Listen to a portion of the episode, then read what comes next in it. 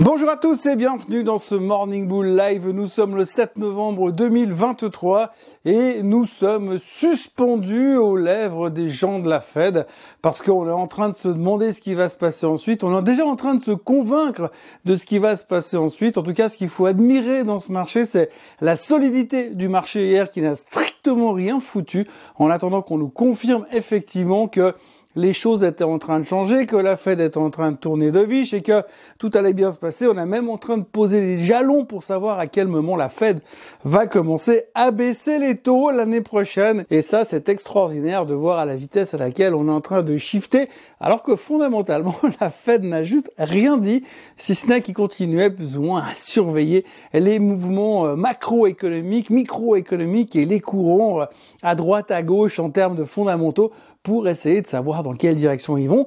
Mais euh, ils en savent pas plus que nous. Simplement, nous, on est déjà en train de tirer des plombs sur la comète, comme on dit en bon français.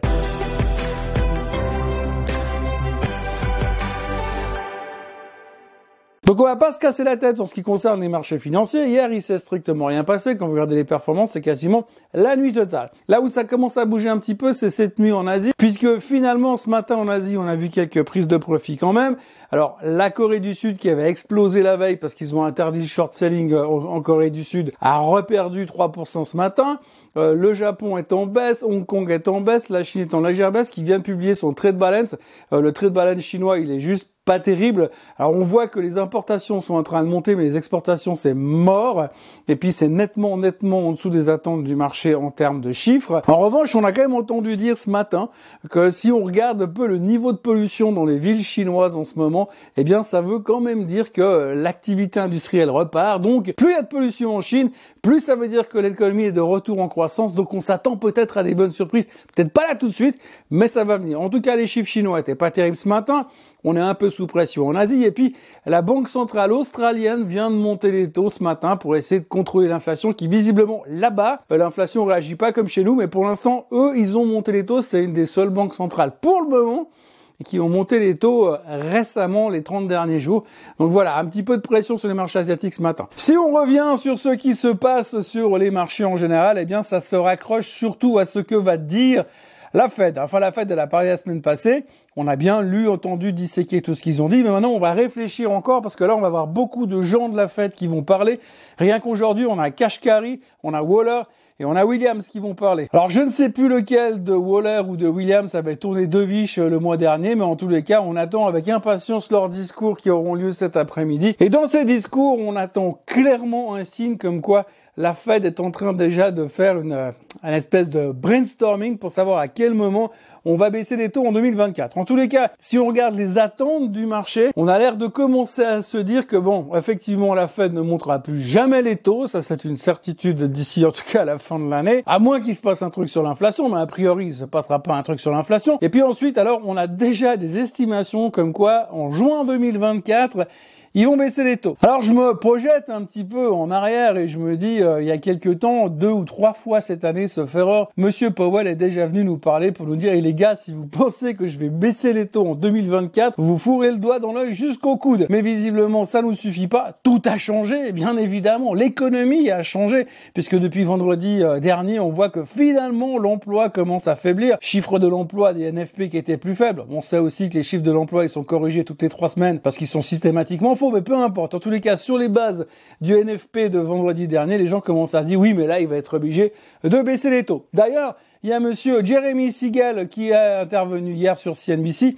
Alors Siegel, c'est un prof de la Wharton School aux États-Unis. C'est le seul prof qui est plus souvent sur les plateaux de CNBC que dans sa salle de classe.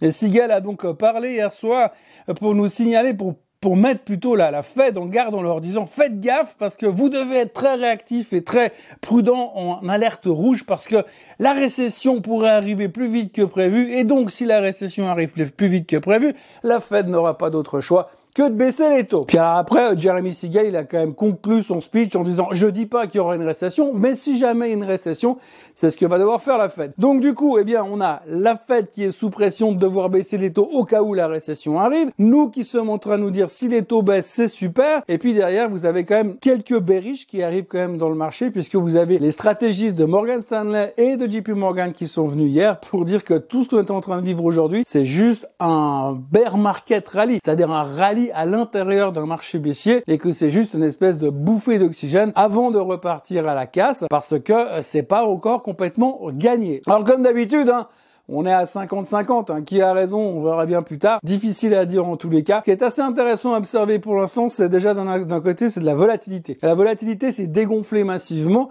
Si vous regardez le graphique de la vol, depuis quelques temps, on a eu une explosion de la vol qui est montée en direction des 22 il y a une dizaine de jours en arrière. Et puis depuis qu'on a retrouvé une certaine sérénité, eh bien la vol s'est pété la figure. On est de retour à 15% de volatilité, ce qui veut dire que la confiance et la non-peur de la part des investisseurs est de retour dans le marché, ce qui est plutôt une bonne nouvelle. Mais en même temps, ce qui est pas très représentatif de la réalité. C'est pas très représentatif de la réalité parce que si vous regardez un petit peu les publications des earnings ces derniers temps, eh bien vous verrez que euh, l'un dans l'autre, on a eu euh, lors des bons chiffres pas mal d'explosions. Prenez des boîtes comme Roku, comme Shopify qui ont littéralement explosé de 20% lors de la publication des résultats, 20% et plus. Et de l'autre côté, les mauvaises nouvelles, eh bien c'est dans l'autre sens. Hein. On a eu des corrections massives sur Estée Lauder, sur Un Semiconductor. Et puis alors, pas plus tard que cette nuit, on a euh, aussi Dish Networks qui s'est fait démonter, rater le trimestre, 37% de baisse. 37% de baisse, on se dit les mecs ils sont en faillite. Non, non, ils sont pas en faillite, ils ont juste raté le trimestre. 37% de baisse sur euh, Dish, donc on voit très bien que sur les earnings, on peut avoir des explosions de volatilité sur des titres individuels qui n'ont rien à voir avec la volatilité globale des indices. Pour l'instant, la volatilité sur le S&P 500, la VIX, est donc relativement stable à 15%. Et signifierait plutôt que les gens sont relativement confiants. la problématique aujourd'hui, effectivement, c'est qu'on est confiant, mais à la moindre alerte, eh bien, on pourrait se dégonfler assez rapidement. Et puis, si on regarde un petit peu, mais juste ce qui s'est passé ces derniers temps, on voit très bien qu'on est dans un marché extrêmement contrariant. Hein. Quand tout le monde a très peur, boum, le marché remonte. Et quand tout le monde est hyper confiant, eh ben, boum, le marché rebaisse. Alors, je dis pas qu'on va rebaisser parce qu'il y a une récession qui arrive, mais enfin, si jamais, il faudra quand même que la Fed soit prête. Tout ça pour vous dire qu'on est en mode attente. Donc, comme je vous l'ai dit aujourd'hui, plusieurs personnes de la Fed qui parleront, mais bien sûr, demain, Monsieur Powell qui parlera, euh, le témoignage devant euh, devant le Congrès à Washington. Et ça, ce sera les choses les plus importantes, le plus important de la semaine. Alors a priori, une semaine après la fête, le mec il devrait pas nous dire l'inverse de ce qu'il a dit mercredi soir. Mais effectivement, il faut croire qu'aujourd'hui, le marché va être très très attentif à,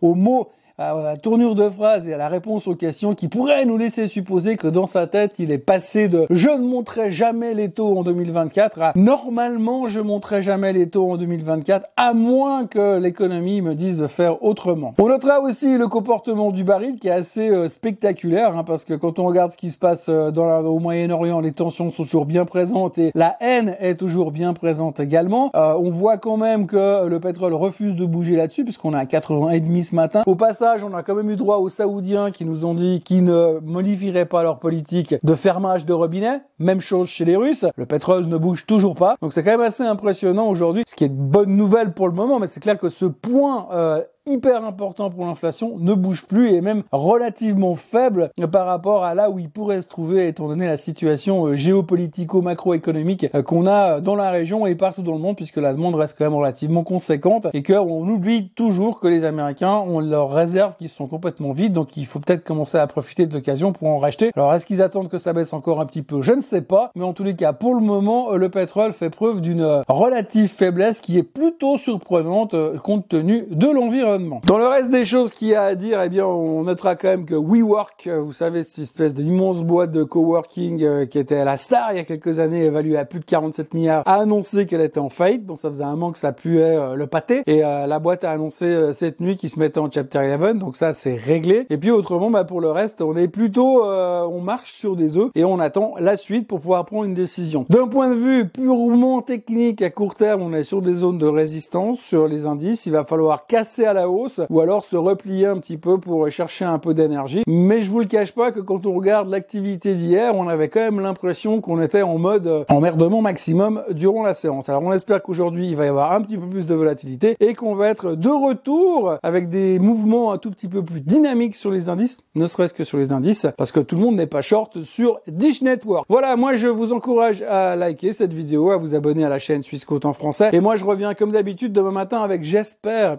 un peu plus de motivation et de dynamique sur les marchés parce que franchement euh, il y a des séances qui sont un peu plus amusantes que celles qu'on a vécues en ce lundi 6 novembre, c'était hier.